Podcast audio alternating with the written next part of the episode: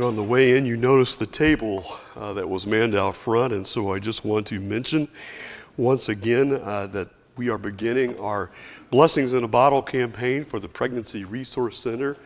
Uh, each year, we give around $500 or more to the Pregnancy Resource Center uh, to help with the ministries they have, and it's a wonderful ministry. And I just want to encourage you uh, take the time, stop, check that out. If you do take a bottle, make sure uh, you take care of it, you bring it back, and that blessing will continue this morning.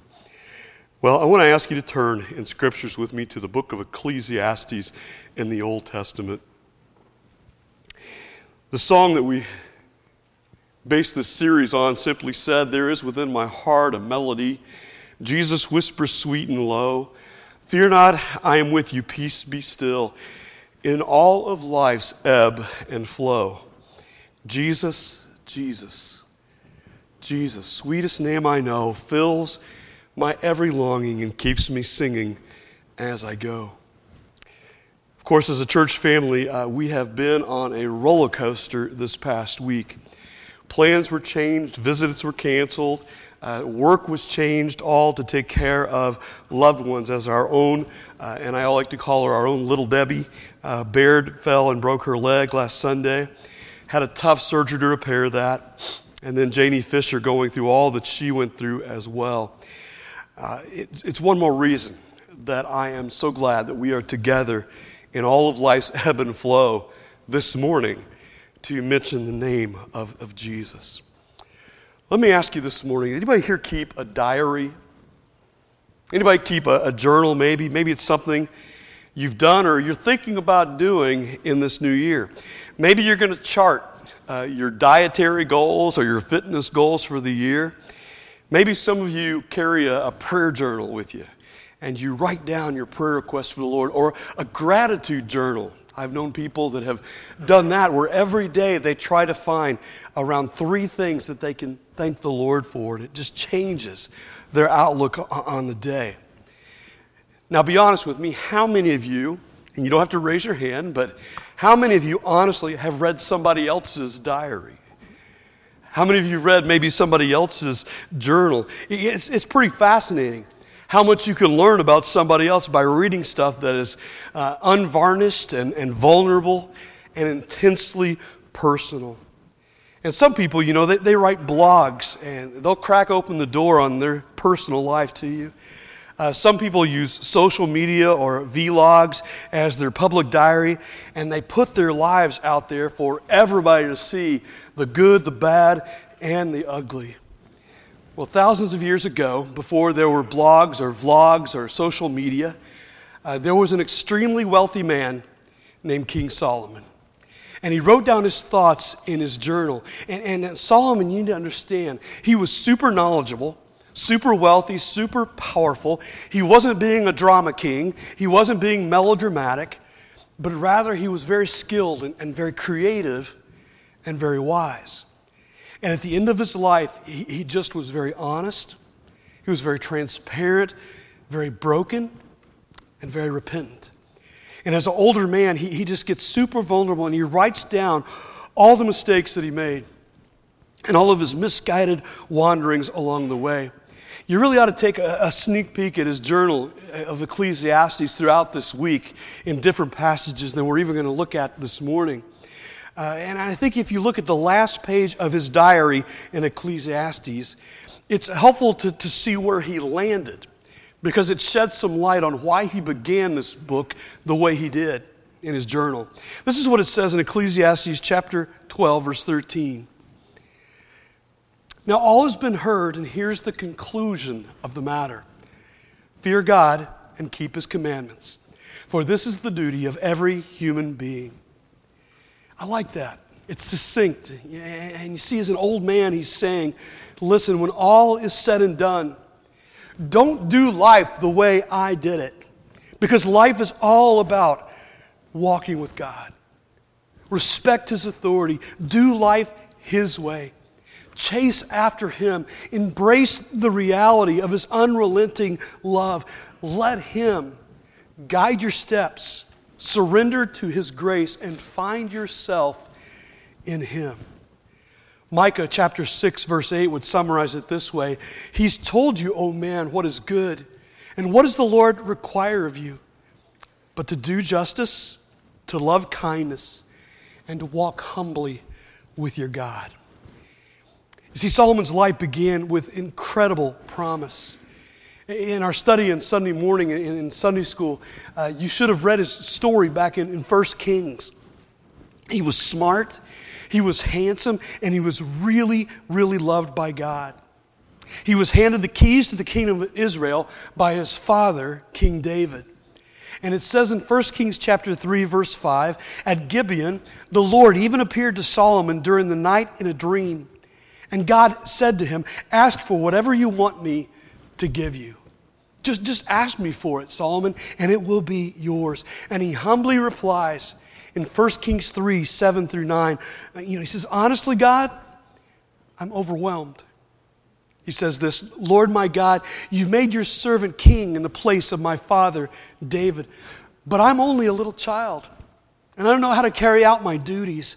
Your servant is here among the people that you have chosen, a great people too numerous to count or number. So, God, would you give your servant a discerning heart to govern your people and to distinguish between right and wrong? For who is able to govern this great people of yours? If I, if I could just have one request, God, just give me wisdom. You know, the Lord is, is pleased with that selfless kind of request. He's still thrilled when you and I seek wisdom from Him for this life. We're told in James chapter 1 verse 5 that if any of you lacks wisdom, he should ask God, who gives generously to all without finding fault, and it will be given to you. And God gives it to Solomon. And we read back in 1 Kings, the Lord was pleased that Solomon had asked for this. And so God said to him, Since you've asked for this, and not for long life or wealth for yourself, nor have you asked for the death of your enemies, but for discernment in administering justice. I will do what you've asked. I'll give you a wise and discerning heart so that there will never be anyone like you, nor will there ever be. But moreover, he said, I'll give you what you did not ask for. I'll give you wealth and honor so that in your lifetime you will have no equal among other kings. And if you walk in obedience to me, and keep my decrees and commands as David your father did, I will give you a long life. And when Solomon was young, when he was dialed in to that relationship with God, he just wrote some incredible stuff. Uh, he wrote the Song of Solomon. And if you've ever read it, it it's kind of like the, the steamy poetry of the Old Testament. And it talks about the love between a man and a woman and, and the, the corollary of the love of God and his people. It's just a beautiful thing that God designed, and you ought to read it. And while Solomon is chasing after God, he wrote this, this, this incredible book of, of Proverbs that just shares the godly wisdom that he received. And you need to put the book of Proverbs on your winter reading list, honestly. But you know as well as I do, and this is the first thing in your outline it's one thing to have wisdom, it's quite another to apply it to your life.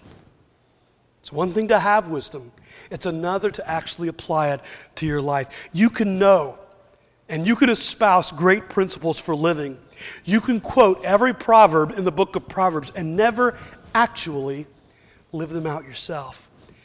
And I feel that danger all the time as a, as a preacher. In my preaching, I don't want to be disqualified in my faith because I don't live the things that I preach. You see, you can possess a godly wisdom and you could still choose to screw your life up. And Solomon's strength becomes his weakness. Instead of embracing the wisdom that God has given him, he begins to put his trust in his own intellect. And instead of pursuing after God, he makes a pursuit of happiness his God. And at the end of his life, he's saying, Don't make the choices I did. Choose God. Walk with God. That's his conclusion in the matter. Now, I want you to go back to chapter 1 of Ecclesiastes because this is the introduction to his journal. This is how the book begins. And I want to tell you, as you read these words, they are going to grip you, okay? It's going to excite you. It's going to inspire you for this whole year to come. And you will not want to put down this book. It's what writers call a, a literary hook. You know, where you just read those opening lines and you just get hooked by the story and you think, man, I got to read more. This is his literary hook. Check this out Ecclesiastes 1, verse 1 and 2. The words of the teacher, son of David, king in Jerusalem. Meaningless, meaningless, says the teacher. Utterly meaningless. Everything is meaningless. How's that for a gripping literary hook? Looking for a motivational speaker for your next corporate gathering? Try Solomon. Looking for someone to entertain at your child's next birthday party? Uh, Solomon is your guy. These are inspiring, joyful words not. He uses this word meaningless, and I think it's one of his favorite words because he uses it 38 times in his journal to write about life under the sun. Now, now, I've shared this with you before in a different message, but the Hebrew word there for meaningless is the word havel. It means simply a vapor, a fog. Uh, it's chasing after the wind. It's futile. It's like popping a soap bubble and there's nothing left. Now, by the way, Solomon is the same guy that wrote some of my life verses, some of my favorite verses in all of the scriptures in Proverbs 3, 5, and 6. In fact, some of you, you probably have them on your refrigerator with a magnet.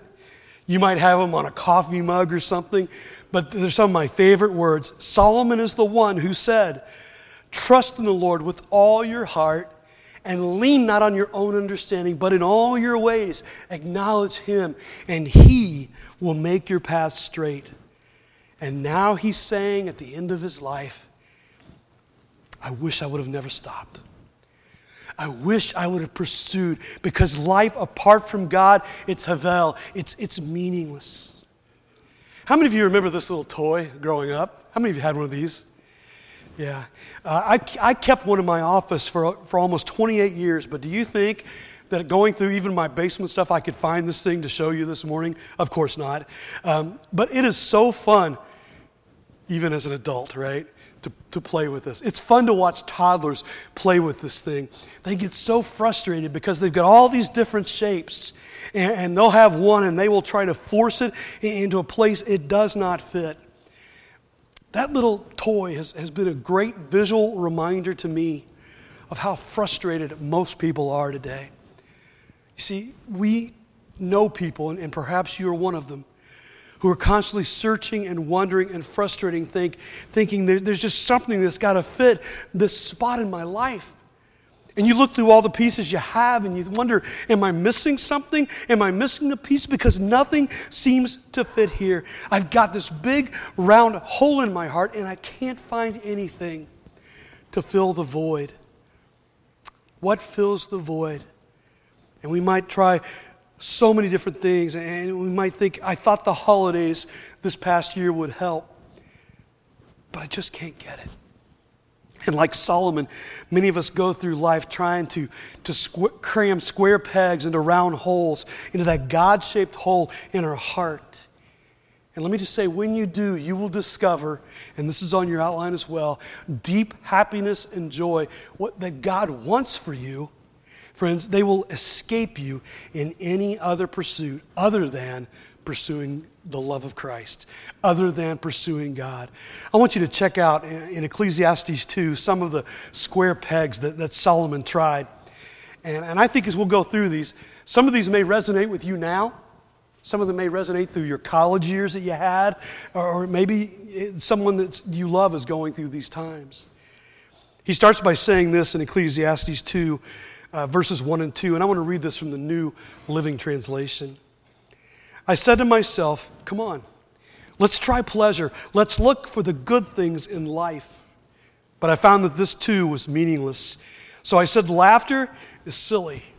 What good does it do to seek pleasure? You see, Solomon begins by saying, You know what I'm going to do? I'm just going to let pleasure drive my life. Maybe that is the missing part. I'm going to party hard. I'm, going to stay out late. I'm going to hit the clubs. I'm going to laugh it up. I'm just going to have a blast. And, and, understand, I love parties. I love to have fun. I think our Savior enjoyed parties as well. Remember, he, he, he did his first miracle where? At a wedding. Yeah, in Cana of Galilee. A lot of times you could find him where? At dinners with sinners and tax collectors. He loved being, connecting with those people that needed his love, that needed his grace. And you know, I love to laugh. You know, I love to tell humorous stories. I've been known to be a bit of a practical joker sometimes, and I love funny movies. I'll be reading a book, or at night I'll be laying in bed looking at my iPhone, watching a YouTube video, and I'll just start laughing, and Cheryl will just groan, What now? Oh, you got to watch. This is hilarious, honey. And, and I think you know as well as I do that sometimes laughter, it just masks pain and sometimes it masks emptiness. Sometimes the life of the party, sometimes the ones who, who seem to be the standouts in a group are the most miserable and attention starved and, and insecure. I heard the story about a fellow who was struggling with some depression issues, and he went to a counselor. And at the end of the session, the counselor said to him, You know what? I got something that might help you. A buddy of mine gave me these two tickets to a comedy club tonight. Uh, a friend of mine told me this new comedian is, is hilarious. Why don't you just go with me tonight? I think you could really use this to kind of pick you up. And there was a long pause, and the guy said, But I'm that comedian. Some of you know uh, Shia LaBeouf as the action hunk of the Transformer series or that YouTube video where he's trying to get everybody pumped up. Uh, in an interview with Parade Magazine, he said this. He said, Sometimes I feel like I'm living a meaningless life. I know I'm one of the luckiest dudes in America right now. I have a great house. My parents don't have to work. I've got money. I'm famous. But it could all change, man. It could all go away. You never know. He said, I don't handle fame well. Most actors on most days don't think they're worthy. I have no idea where this insecurity comes from, but it's a God sized hole. If I knew, I'd fill it and I'd be on my way. He's so close. And that's Solomon. And Solomon says, I tried laughter, I tried pleasure, you name it, but it was all an act. Well, in Ecclesiastes 2 3, he goes on to the next square peg. He says, After much thought, I decided to cheer myself with wine. And while still seeking wisdom, I clutched at foolishness. In this way, I tried to experience the only happiness. That really struck me when I read that this week. The only happiness most people find during their brief life in this world. Solomon began to think maybe if I just get smashed, that'll be it. I'll become the party animal, and maybe that will fill this void in, in my heart. And, and understand, Solomon, he had some cash to throw around. I mean, he could throw the biggest tailgate party. He could throw the most lavish kegger. He sent out invitations all over the place and said, You got to come to the palace tonight. We got the music thumping. We got every game on a, on a hundred TVs, a hundred inch flat screens. We've got alcohol. We've got top chefs fixing food. It's an open bar, and, and people are arriving literally at the palace to, you know, Flo Rida's song. Remember that? Welcome to my house, baby, take control now. I know most of you don't know that song. That's okay. We can't even, I won't sing anymore. Anyway, that was Solomon. You know, it was party time. And a lot of people can understand what he was talking about because there's a lot of in our world that are doing that. And when life hurts, maybe it's not your motto, but a lot of people have the motto just drink it. Just, just snort it, just smoke it. And as a result, there's a lot of wreckage. And we can all deny that, but, but isn't that the reputation of the town we live in, of Springfield? There are people I meet from Virginia that, that have heard about Springfield, Ohio, and it's a reputation that's been earned. But as you and I make an influence for Christ in this world, by the grace of God and by the power of the Holy Spirit, that's a reputation I hope this church is engaged in seeing change. We can deny, but what we believe many times is we can just fill up this hole with a square peg, and it brings frustration and it wrecks our lives and the lives of people we love. In fact, many people wish they knew then what they know now. And I'm grateful for heaven's love, and I'm always grateful for the God of second chances. Solomon goes on, verse 4. I also tried to find meaning by building huge homes for myself and by planting beautiful vineyards. I made parks and gardens, filling them with all kinds of fruit trees. I built reservoirs to collect water to irrigate my many flourishing groves. In other words, he said, I tuned in to HGTV and I just started saying, I got to have that. I got to have that dream house right now. I got to have granite countertops. I got to have those updated appliances. I'd love to have an open concept because that's, that's what makes you happy in the world today. I, I just need Chip and Joanna Gaines. I just need more shiplap in my home. Then I'll be happy, right? I, I need to do a nice yard crash. I need a nice reservoir. And he said, I became obsessed with all the things of life thinking that his external surroundings would make him happy. You know, I, I like organizing stuff. I like doing little projects and renovations. I like woodworking. Now, I am no John Bogard. I am no Bud Townley by far. But I know as I watch what happened out west with the largest fires that California has ever known, did you see what happened on CNN as they interviewed people? They grabbed maybe one or two boxes important papers, photo albums, and they left. And all those granite countertops, all that expensive stuff, in that moment, counted for nothing. It didn't mean a thing. Now, as a side note, I find it interesting that it took Solomon seven years to build the amazing temple that he built to God. And again, you could read about that in 1 Kings. It was an amazing construction project. Seven years to build. Guess how long it took him to build his own house? 13 years. Twice as long as the house he built for God. Maybe it's an indication of his focus and his priorities. Well, let's move on to verse 7. He said, I bought slaves, both men and women, and others were born into my household. I also owned large herds and flocks, more than any of the kings that had lived in Jerusalem before me. I collected great sums of silver and gold, the treasure of many kings and provinces. I hired wonderful singers, both men and women, and had many beautiful concubines. I had everything a man could desire. Now, if you read the story of Solomon, you know he had 300 wives and 700 mistresses. Like so many men that we've recently read about in the news, this powerful man who sought the wisdom of God, he objectified and he used women. And he said, I had everything that a man could desire. That's how, that's how messed up his life had become. You guys remember Deion Sanders? Uh, Deion Sanders had always been a, a great football player. He, he's a commentator on the NFL network now. Uh, he was introduced uh, up north in the NFL Hall of Fame a few years ago. Uh, and some don't like him. Uh, his reputation was one of uh, brassness and showmanship on the field, uh, that primetime dance that he would always do in the end zone. But he was fun to watch. He was fun to watch on the field, and, and, and I like it, you know, when players hand the ball to the ref, like I've been through this before. But I also like watching the celebrations in the end zone. I, I, like watching them play duck, duck, goose in the end zone. I like watching them play hide and seek with the football. Uh, but man, he was the original showman. I'm not sure how many years it's been, at least a, a decade, since he surrendered his life to Jesus Christ. But Deion Sanders said if you have a dream in your life and your dream is all about you, there's something wrong with your dream.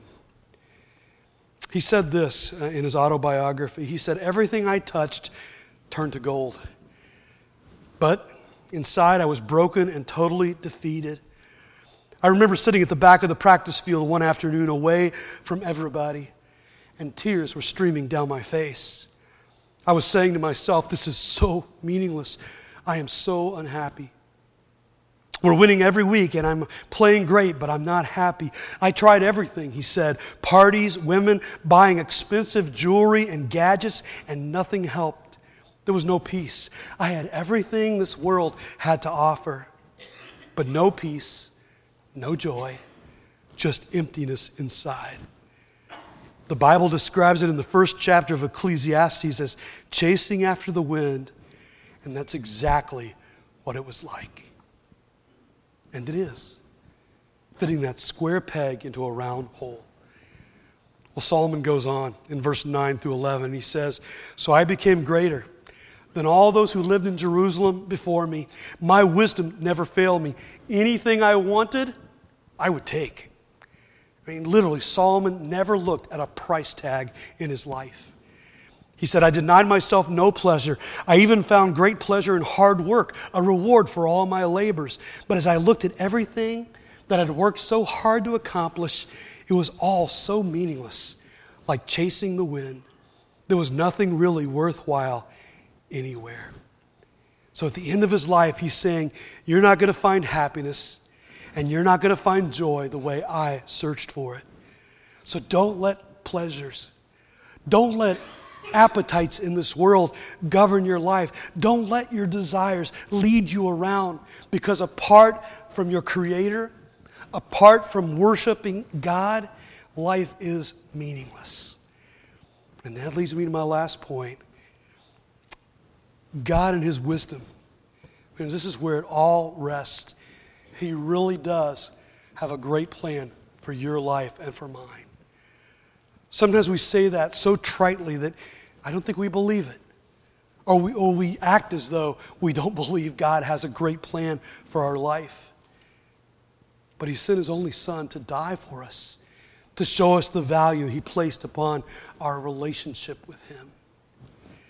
Some of you have come to me with books uh, on boundaries by Dr. Henry Cloud and, and Dr. Townsend. Uh, Dr. Henry Cloud has a really great book out called The Law of Happiness.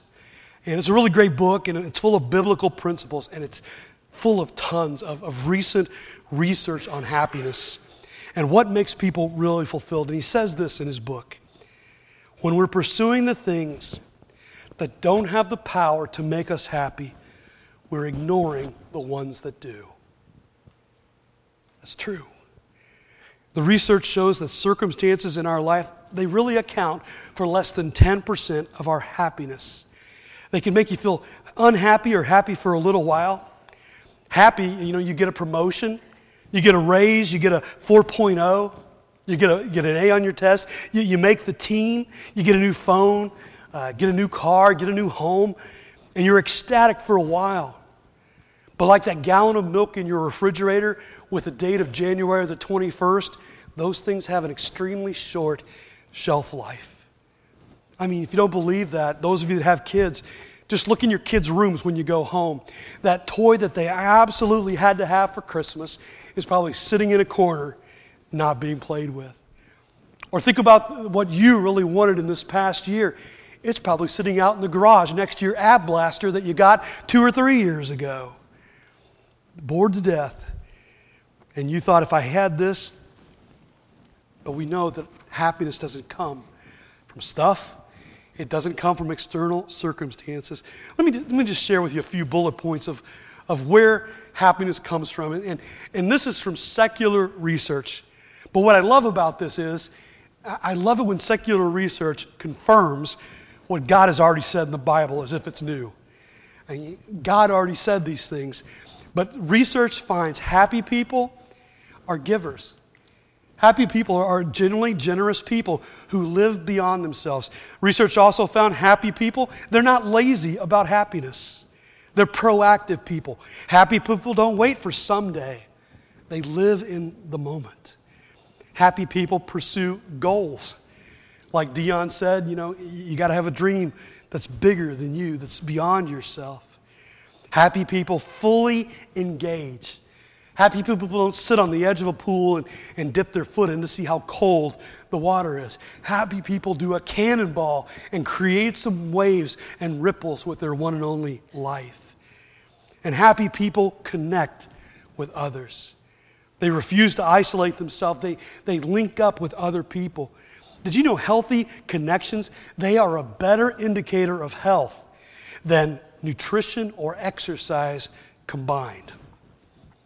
You need to connect with other people. Happy people don't compare themselves. They're not going to play that game. Happy people think well. They fill their minds with what Paul said in Philippians 4 8, when he said, Fix your thoughts on what is true, on what is honorable, what is right, what is pure, lovely, and admirable. Think about things that are excellent and worthy of praise. Happy people are grateful people. They will not cave in to a sense of entitlement, and they're grateful for what they have. Ha- happy people forgive. They don't carry grudges around or walk around with resentment. Happy people have a sense of God's design for their life. You see, we know in this brief time upon this earth, we're made to live for God. Jeremiah 29 11 says, I know the plans I have for you, declares the Lord. Plans to prosper you not to harm you, plans to give you hope and a future. And the, the number one overwhelming thing of happy people happy people have faith.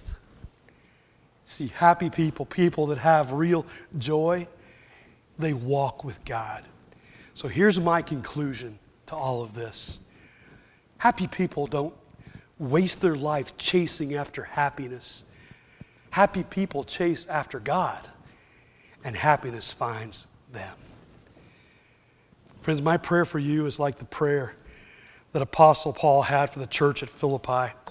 He said, This is my prayer that your love may abound more and more in knowledge and depth of insight, so that you can discern what is pure and blameless for the day of Christ, filled with the fruit of righteousness that comes through Jesus Christ to the glory and the praise of God.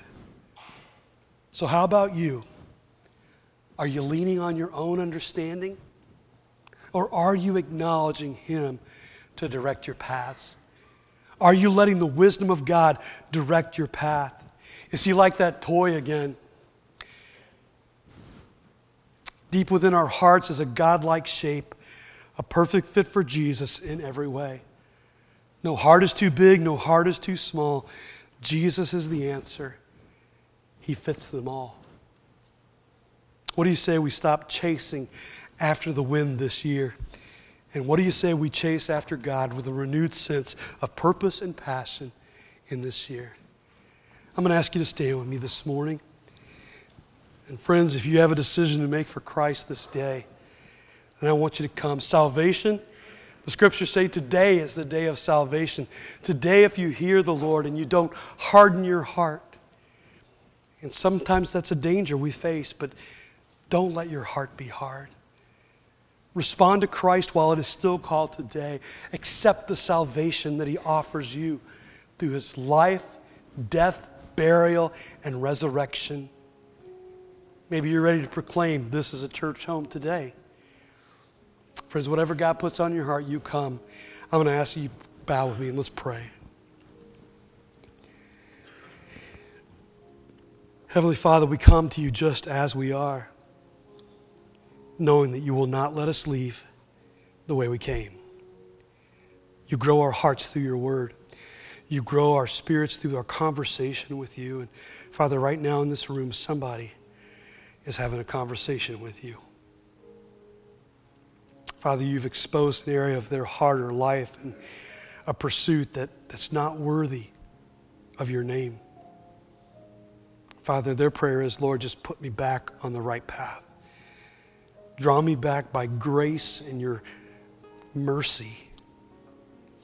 Because I've been places and said and done things